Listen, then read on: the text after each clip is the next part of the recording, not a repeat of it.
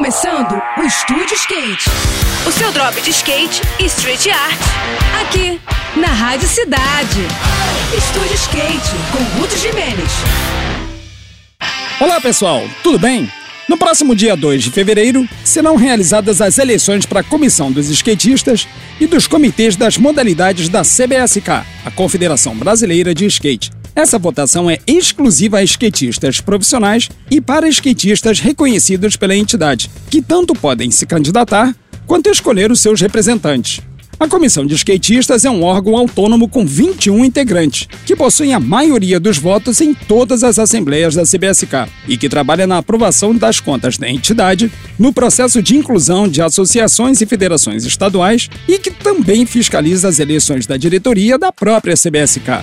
Já os comitês das modalidades analisam e atualizam os cadernos técnicos de cada uma das oito modalidades, além de decidirem sobre as promoções de skatistas para a categoria profissional e na classificação de eventos em relação à estrutura oferecida aos competidores.